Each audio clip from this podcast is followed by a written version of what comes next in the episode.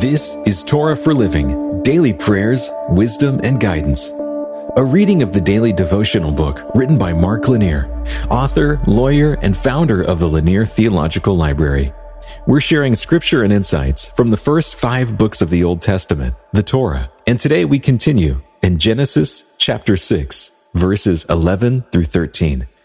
Now the earth was corrupt in God's sight and the earth was filled with violence.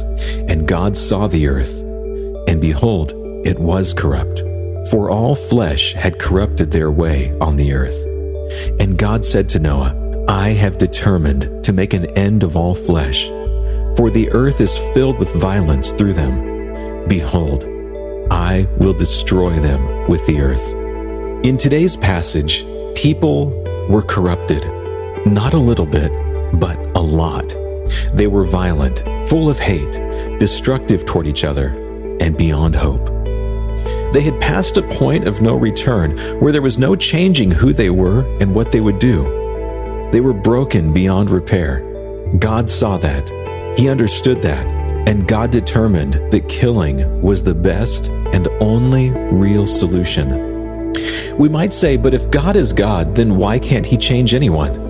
Yes, but only if they want to be changed. God didn't make us puppets, pulling our strings to make us behave. We are people who get to choose what we do and who we are. God didn't end these people's existence until they had made their choice. They made their choices irrevocably.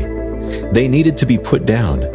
We might see this as a harsh act of God, but somewhere can we also see it as an act of mercy? Is it better to go on living in destruction, violence, and worse? God is love, but God is also just. This isn't a passage to skip over. It's one to chew on in an effort to learn more of God and life. Let's pray. Lord, I confess that I don't understand all of your ways. I know your compassion and mercy, and I rely on it daily. Help me understand the ways that you have rescued me from destruction and help me live in your holiness.